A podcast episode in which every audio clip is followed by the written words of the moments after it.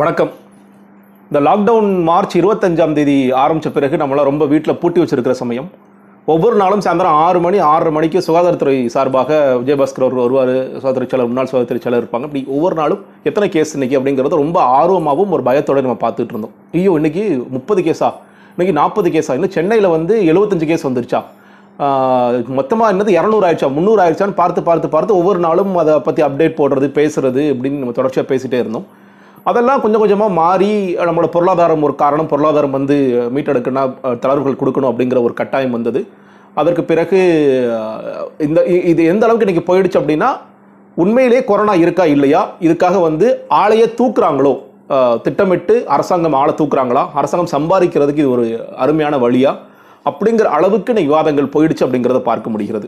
இதில் வந்து சிற்சில இடங்களில் இது கொஞ்சம் உண்மையாக கூட இருக்கலாம். ஏன்னா இப்போ நானே சில இடங்களில் பார்க்கும் பொழுது ஒரு குடும்பத்தில் இருக்கிற நிறைய பேரில் ஒரு ஒன்பது பேர் இருக்காங்கன்னா அதில் ஒரு எட்டு பேருக்கு பாசிட்டிவ் இல்லை ஒருத்தங்க மட்டும் பாசிட்டிவ் இருக்குது அப்படிங்கிறதும் அது வெவ்வேறு ஹாஸ்பிட்டல்லையோ இல்லை வெவ்வேறு லேபில் டெஸ்ட் பண்ணும்போது அது நெகட்டிவ் மாறுதும் இந்த மாதிரி சில விஷயங்கள் இருக்குது ஆர்டிபிசிஆரில் வந்து false negatives false false positives வருதுங்கிறது சொல்கிறாங்க இப்படி சிறு சில இடங்கள் இருக்கலாம். ஆனால் மொத்தமாக இன்னைக்கு இந்த சமுதாயத்தில் எழுந்திருக்கிற மிக முக்கியமான ஒரு கேள்வி கொரோனாங்கிறதே ஒரு பொய்யுங்க இதெல்லாம் எப்படி ஒரு இலுமினாட்டி சதி பண்ணுறாங்களோ அந்த அளவுக்கு ஒரு சதி பண்ணுறாங்க இது வந்து அரசாங்கம் இல்லை வந்து உலக சுகாதார அமைப்பு இல்லை உலக நிறுவனங்கள்லாம் சேர்ந்து பாப்புலேஷனை குறைக்கிறதுக்கு ஒரு மெஷர் பண்ணியிருக்காங்க இதெல்லாமே பொய் இதெல்லாமே நாடகம் அப்படிங்கிற அளவுக்கு இன்றைக்கி போய்விட்டது அப்படிங்கிறத ஒரு சைட் பார்க்க முடியுது. ரொம்ப சகஜமாயிடுச்சு. அந்த அளவுக்கு சகஜமாயிடுச்சா? தளர்வுகள் கொடுத்து நம்மலாம் போயிட்டுருக்கோம். போயிட்டு இருக்கோம் அதெல்லாம் ஒரு பக்கம் நம்ம தேவைகள் கருதி போகிறோங்கிறத ஒரு தாண்டி இந்த இந்த ஆவணி மாதம் பிறந்த பிறந்த பிறகு நான் நிறைய பேர்கிட்ட இருந்து பார்க்குறேன். நிறைய கல்யாண கல்யாண பத்திரிகைகள் வீட்டு விசேஷங்கள் நிறைய வந்துகிட்டு இருக்கு. சந்தோஷம் வேற. ஒரு வழியில் நம்ம நடத்தி தான் ஆகணும். ஏன்னா ரொம்ப ப்ராக்டிக்கலான ஒரு காரணம் சொல்கிறாங்க நான் வந்து ஜூன் மாதம் இந்த திருமணம் வைக்க வேண்டியது அன்னைக்கு சவரன் வந்து இருபத்தாறாயிரம் வித்துட்டு இருந்துச்சு. இன்னைக்கு சவரனோட விலை பார்க்குறீங்க. நீங்கள் கிட்டத்தட்ட நாற்பதாயிரம் போயிட்டு இருக்கு. அப்போ இதுக்கு மேலே தள்ளி வச்சாங்கன்னா தள்ளி வச்சாங்கன்னா கொடுத்த வாக்கு காப்பாற்ற முடியாது அப்படிங்கிற வரதட்சணை பிரச்சனைகள்லாம் இருக்குங்கிறது நம்மளால் புரிந்து கொள்ள முடிகிறது. திருமணங்களை தடைபடுவது தள்ளிப்படுவது சரியான நிகழ்வாக இருக்க முடியாது. ஆனால் எனக்கு என்ன பிரச்சனையாக இருக்குன்னு கேட்டிங்கன்னா படித்தவர்கள் படிக்காதவர்கள் எல்லோருமே தொடர்ச்சியாக நம்ம எப்படி பழைய முறையில் திருமணம் பண்ணிட்டு இருந்தோமோ எப்படி ஊரை கூட்டி திருமணம் செய்து கொண்டிருந்தோமோ அதே மாதிரி இன்றும் திருமணம் செய்ய ஆசைப்படுகிறோம். நண்பரோட பேசிட்டு இருந்தேன் கடைசி பையன் கல்யாணங்கன்னு சொல்லிட்டு அவருக்கு ஒரு இடம் இருக்கு ஆயிரத்தி ஐநூறு பேர் கூப்பிட்டு கல்யாணம் வைக்கிறார். நாமக்கல் மாவட்டத்தில் ஒரு ஸ்கூலில் நான் ஒரு பத்திரிகை பார்க்குறேன் ஸ்கூல் கேம்பஸ்லேயே வச்சு முடிக்க போகிறாங்க ஒரு ஐநூறு பேர் அழைச்சிருக்கோன்னு ரொம்ப பெருமையாக சொல்கிறாங்க இன்னும் எல்லா இடங்களிலும் அதிகமான நபர்களை கூப்பிட்டு இந்த திருமணம் நடத்தணும் இந்த ரிசப்ஷன் நடத்தணும் அப்படிங்கிறது ஒன்று இன்னொன்று பல இடங்களில் மண்டபம் கொடுக்குறாங்க அப்படிங்கிற செய்திகளும் வந்துட்டு இருக்கு. சென்னையிலும் அதற்குன்னு வந்துட்டு இருக்கு. நான் திருமணம் நடத்துபவர்களை நான் வந்து கண்டிப்பாக குறை சொல்ல போகிறதில்ல ஆனால் உங்களிடம் ஒரு முக்கியமான கோரிக்கை வைக்கிறேன். இப்போ நம்ம வீட்டை சில நேரங்கள் நம்ம பேசும்பொழுது இந்த சாப்பாடு சரியில்லைன்னு சொல்லிட்டாங்கப்பா நமக்கு ரொம்ப மனசு கஷ்டமா இருக்கும். ஆனால் இப்போ வந்துட்டு போறதுனால கொரோனா தொற்று வந்துருச்சுப்பா அப்படின்னு யாரும் சொல்லிட்டாங்கன்னா அது எந்த அளவுக்கு மனவேதனைப்படும் அப்படிங்கிற தயவு செய்து உணருங்கள் இது கொண்டாட்டத்திற்கான நேரம் அல்ல. இது நமக்கு கடமை இருக்கிறது அது ஓகே. ஆனால் கொண்டாட்டத்திற்கான நேரம் அல்ல என்பதை தயவு செய்து புரிந்து கொள்ளுங்கள். அதிகமான கூட்டங்களை கூட்டாதீங்க. இது ஏன் சொல்ல வேண்டிய தருணம் இருக்குன்னா எல்லாரும் சொல்ற மாதிரி கொரோனாவே ஒன்று இருக்கா இல்லையாங்கிற நான் கொஞ்சம் நம்பர் சொன்னேன்னா ஒரு காலத்தில் நான் பேச சொன்னேன். நம்பர்ஸ் நம்பர்ஸ் நம்பர்ஸ் பார்த்துட்டே இருந்தோம். ஆனால் இன்னைக்கு எந்த வித நம்பர்ஸும் சொல்றதுல யார்ட்டாவது கூப்பிட்டு கேட்டு உங்களுக்கு எவ்வளோ இன்னைக்கு கொரோனா இருக்குன்னு தெரியுமா? இந்தியாவில் தமிழ்நாடு கிட்ட யாருக்குமே தெரியாது. யாருமே அந்த செய்திகளை பார்க்கறதில்ல. இன்னும் சொல்ல போனால் ஊடகங்களுக்கு ரொம்ப போர் அடிச்சிருச்சு. என்னங்க சும்மா சும்மா கொரோனா கொரோனா பேசிட்டு பேசுறதே அரைச்சுமாவே அரைச்சிட்டு இருக்கோம். இதனால என்னங்க பிரயோஜனம் ஆயிடுச்சு அப்படிங்கிறதும் சென்னையில் கேஸ் குறைய குறைய அது மாவட்டங்களுக்கு போக போக அதை பற்றி எங்களுக்கு பெருசாக அக்கறை இல்லை. எப்படி தொடர்ச்சி எப்பொழுதுமே பார்ப்போம் நம்ம. ஊடகத்தை பொறுத்த வரைக்கும் சென்னையில் ஒரு பிரச்சனைக்கும் மற்ற மாவட்டங்கள் பிரச்சனைக்கும் வேறு மாதிரி ஒரு அணுகுமுறை இருக்கும். அது இங்கே நடந்துகிட்டு இருக்கு. இப்போ மறுபடியும் சென்னையில் ஜாஸ்தியாகுது மேபி மறுபடியும் கொரோனா பற்றியான விவாதங்கள் பேச்சுக்கள் எல்லாம் ஆனாலும் இது தொடர்ச்சியாக இது நடந்து கொண்டிருக்கிறதுன்னு பார்க்க வேண்டியிருக்குது.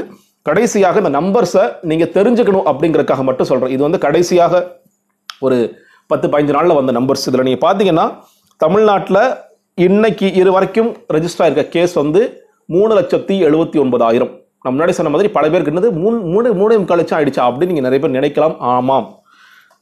ஒவ்வொரு நாளும் கிட்டத்தட்ட அந்த ஆயிரம் கேஸ் வந்துட்டே இருக்கு பார்க்குற ஒரு ஒரு சமயம் ஏழாயிரம் எல்லாம் போணுச்சு. இப்போ தொடர்ச்சியாக ஆரம்பம். நம்ம வந்து தமிழ்நாடு அரசாங்கம் பேட்டா ஷோரூம் மாதிரி தான் தொண்ணூற்றி தொண்ணூத்தி ஒன்பது தொள்ளாயிரத்தி தொண்ணூத்தி ஒன்பது போறதெல்லாம் ரொம்ப பெருமைப்படுறாங்க. அதனால ஐயாயிரத்தி தொள்ளாயிரத்தி எழுபத்தஞ்சிலேயே ஐயாயிரத்தி தொள்ளாயிரத்தி எண்பதுலேயே முடிக்கணுங்கிறத நினச்சிட்டு இருக்காங்க ஒரு பக்கம். நிறைய டெஸ்ட் பண்ணுறோமான்னு கேட்டால் நிச்சயமாக நிறைய டெஸ்ட் பண்ணுறோம் நாற்பத்தி ரெண்டு லட்சம் டெஸ்ட் பண்ணியிருக்கோம் அதே நேரத்தில் டோட்டல் டிஸ்சார்ஜ்னு பார்த்தீங்கன்னா மூணு லட்சத்தி பத்தொன்பதாயிரம். இதுதான் இன்னைக்கு பிரச்சனை. என்னன்னு கேட்டிங்கன்னா நம்ம நிறைய நேரங்களில் எதை பார்க்குறோன்னா கிட்டத்தட்ட நாற்பத்தி ரெண்டு லட்சம் பேரை டெஸ்ட் பண்ணதில் அதில் பத்து சதவீதம் குறைவான ஆட்களுக்கு வந்திருக்கும் பொழுது நம்மளுடைய பார்வை எப்படி இருக்குன்னா பாருங்கள் நாங்களாம் கொரோனா வரல. அதெல்லாம் ஒரு பெரிய பிரச்சனையே இல்லைங்க அப்படிங்கிறதும். டிஸ்சார்ஜ் ஆன பல பேர் பெரிய பிரச்சனை இல்லைங்க. சாதாரண ஒரு ஜுரம் ஒரு காய்ச்சல் ஒரு தலைவலி மாதிரி வருது போகுது. நீங்கள் ஹாஸ்பிட்டலில் போய் அட்மிட் ஆகிட்டீங்கன்னா பிரச்சனை இல்லைங்க. அதனால ஒரு பெரிய இஷ்யூ இல்லை அப்படின்னு நினச்சிட்டு இருக்காங்க. ஆனால் பார்க்க வேண்டிய நம்பர்ஸ் இதுதான் நினைக்கிறேன். Mortality rate in Tamil Nadu. நீங்கள் வந்து தொடர்ச்சியாக இன்னைக்கு வரைக்கும் நூற்றுக்கணக்கான உயிர்கள் ஒரு பக்கம் ஒவ்வொரு நாளும் போய்கொண்டிருக்கிறது இது நம்ம இதை இதை நான் நியூஸாக சொல்லும்பொழுது எல்லாருக்குமே நியூஸ் தான். ஆனால் அந்த குடும்பத்திற்கு அது நியூஸ் அல்ல. அதை நம்ம புரிஞ்சுக்கணும். ஒவ்வொரு குடும்பத்திலும் ஒருத்தர் இழந்துகிட்டு இருக்காங்க ரெண்டு பேர் இழக்கிறாங்க அப்படின்னு பார்க்கும் பொழுது இதை தாண்டி நீங்கள் ரெஜிஸ்டர் ஆகாமல் நீங்கள் நிறைய பார்க்கலாம். முகநூலில் பார்க்கலாம்.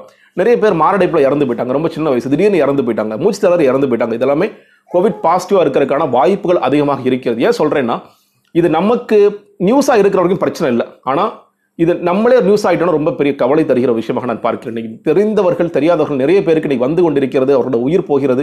ரொம்ப ஒரு மோசமான அஹ், மனநிலையை உண்டாக்குது அப்படிங்கிற பார்க்கிறேன். தயவு செய்து அதனால் நான் என்ன சொல்கிறேன்னா இந்த நம்பர்ஸை நீங்கள் சீரியஸாக எடுத்துக்கங்கன்னு சொல்கிறேன் இன்றைக்கும் எண்பது அப்படின்னு சொல்லி சொல்லியிருக்காங்க தமிழ்நாடு அரசாங்கம். ஆனால் இது எந்த அளவுக்கு உண்மைங்கிறது எனக்கு பெரிய கேள்விக்குறி இருக்கிறது. இருந்தாலும் சொல்ல வேண்டிய முக்கியமான விஷயம் கொரோனா நிச்சயமாக இருக்கிறது. அதனால் தொடர்ச்சியாக உயிர்கள் போய்கொண்டிருக்கின்றன. கடைசியாக ஒரு காலத்தில் இட்டாலி குறித்து பேசுகிறோம் என்னன்னா இட்டாலியில் இவ்வளோ கேஸா? அமெரிக்காவில் இவ்வளோ கேஸான. இந்தியாவில் கடைசி இருபத்தி நான்கு மணி நேரங்களில் பதிவான கேஸோட எண்ணிக்கை வந்து கிட்டத்தட்ட எழுபது எழுபதாயிரம் மொத்தமாக முப்பது லட்சத்தை தாண்டிட்டோம். மொத்த உயிர்கள் கொரோனாவால் ரெஜிஸ்டர் ஆனது அதாவது பதிவு செய்யப்பட்டது மட்டும் கிட்டத்தட்ட ஐம்பத்தி ஆறாயிரம் உயிர்கள் போயிருக்கு. ஒவ்வொரு இருபத்தி நான்கு மணி நேரத்துக்கும் ஆயிரம் உயிர்களை நாம் இழந்து கொண்டிருக்கிறோம்.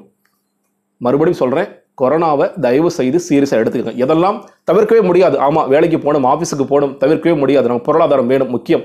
ஆனால் தவிர்க்கக்கூடிய விஷயங்கள்லையும் போய் நாங்கள் தலையை கொடுக்குறோங்கிறது தயவு செய்து நிறுத்துங்கள். நன்றி வணக்கம்.